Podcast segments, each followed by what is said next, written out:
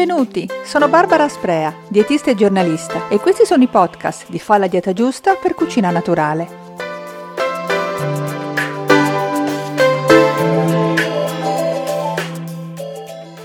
L'argomento di oggi è molto legato a questo periodo dell'anno ed è come contrastare la fame nervosa, quel desiderio di mangiare cibi dolci o piuttosto ricchi che ci prende nel pomeriggio o la sera dopo cena, ad esempio. L'obiettivo di questo podcast è quello di suggerire qualche semplice strategia per far fronte a questi attacchi di fame nervosa. E poi in conclusione scopriremo qual è il cibo di stagione più indicato per aiutarci a restare in forma e a appagare il palato. Breve premessa.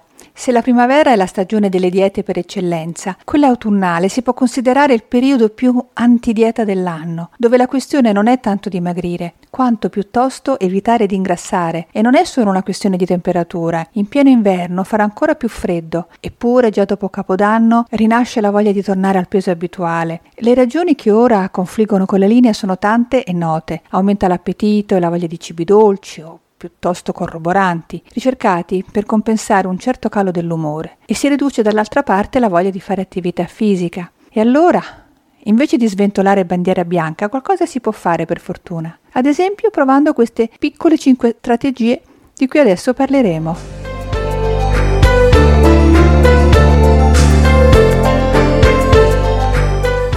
La prima strategia si chiama È appetito o altro?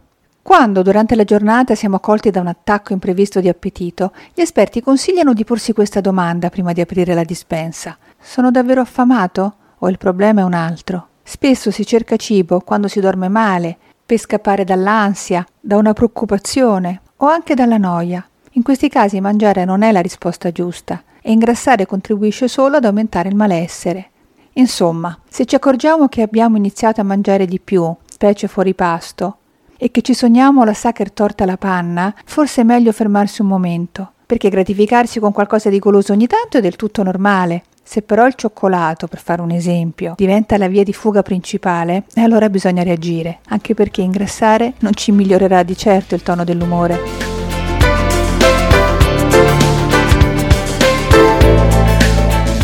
Seconda strategia. Proviamo a distrarci. Se, per dirla come gli anglosassoni, ci accorgiamo di essere dei mangiatori emotivi, da emotional eating, possiamo imparare altri modi per reagire alla fame nervosa. Per fortuna le emozioni che scatenano gli attacchi di solito non durano a lungo, secondo gli studiosi anche una decina di minuti, quindi basterà distrarsi per un breve periodo finché l'emozione non passerà. Ecco qualche idea, uscire a fare una passeggiata anche intorno all'isolato, o se siamo a casa possiamo telefonare a un'amica, oppure farsi un bel bagno caldo, un esercizio di rilassamento, dello yoga per chi lo pratica, insomma, ognuno di noi potrà trovare i suoi modi per distrarsi.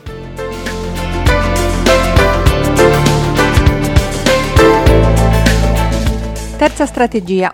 Bere caldo può servire. Non bisogna sottovalutare l'effetto confortante che donano le bevande calde, specie se speziate. Sono uno strumento valido per contrastare gli attacchi di fame nervosa e disabituarsi allo stesso tempo agli spuntini ipercalorici.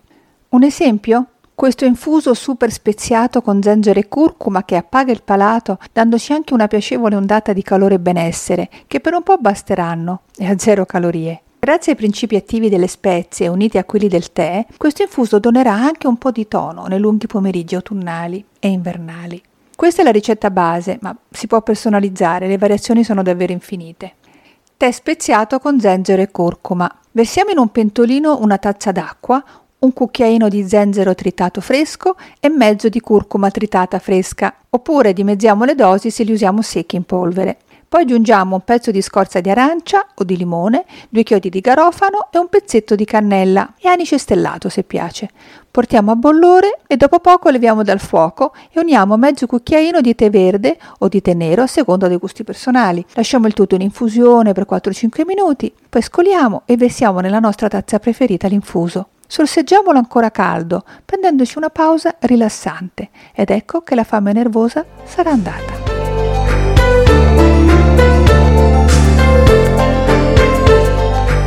Strategia. Gratifichiamo il palato ma senza rischi per la bilancia. Se amiamo in particolare il dolce, che dal latte materno in poi è il sapore rassicurante per eccellenza, possiamo abituare gradualmente il nostro palato alla dolcezza, naturalmente presente nella frutta, nei cereali e negli ortaggi, riuscendo allo stesso tempo ad avere quell'effetto confortante del quale sentiamo il bisogno, ma in un modo molto più salutare e senza effetti collaterali, né per il peso né per la glicemia. Ecco qualche esempio. Possiamo preparare tantissime ricette, minestre, risotti, brodi vegetali, contorni oppure con gli ortaggi dolci, che hanno anche un effetto positivo sull'umore, come zucca, carote, cipolla, spinaci, porri, finocchi, topinambur, patate dolci e anche patate normali, magari riducendo in questo caso le porzioni o al posto di pane e pasta. Tra i cereali i più dolci sono il riso, l'orzo e il miglio.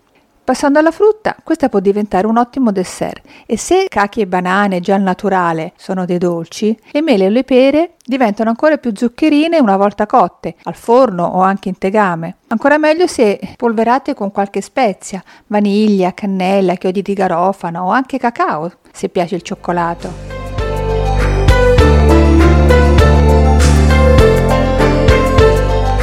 Quinta e ultima strategia. Muoviamoci. Lo sappiamo, mantenere una vita attiva con un regolare esercizio fisico aiuta a tenere sotto controllo lo stress e quindi la fame nervosa, permettendoci di mantenere con più facilità sia un peso corretto che un senso di benessere. E se è vero che l'ideale sarebbe fare attività fisica all'aperto, camminando a passo svelto almeno per mezz'ora al giorno, anche in casa ci si può muovere con un po' di organizzazione, magari seguendo qualche corso di fitness online o fare un po' di cicletta, ad esempio. Anche in questo caso ognuno deve trovare l'attività più adatta alle proprie esigenze.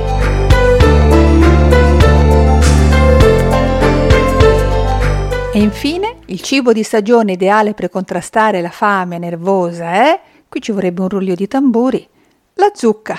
Difficile trovare un ortaggio più adatto per accompagnarci nei mesi freddi. È infatti un concentrato di virtù preziose per l'umore e la salute. Il colore allegro riporta la luce e il calore in tavola. Il sapore dolce appaga e rassicura. Il tenore altissimo di beta-carotene aiuta il sistema immunitario a difendersi meglio dalle malattie stagionali e il suo contenuto calorico non deve preoccupare, quasi il 95% della zucca è composto da acqua e ha meno di 20 calorie per 100 grammi. Messa ingiustamente sul banco degli imputati per il suo sapore dolce, in realtà il suo contenuto zuccherino è talmente basso che sarebbe in grado di influenzare la glicemia solo se consumata in porzioni elevatissime.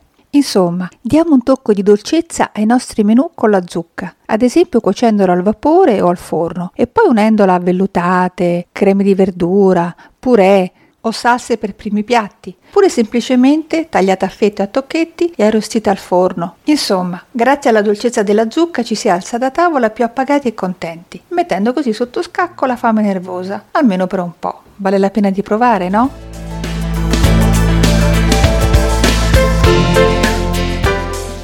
Il podcast finisce qui. Io vi ringrazio per avermi ascoltato e vi do appuntamento al prossimo.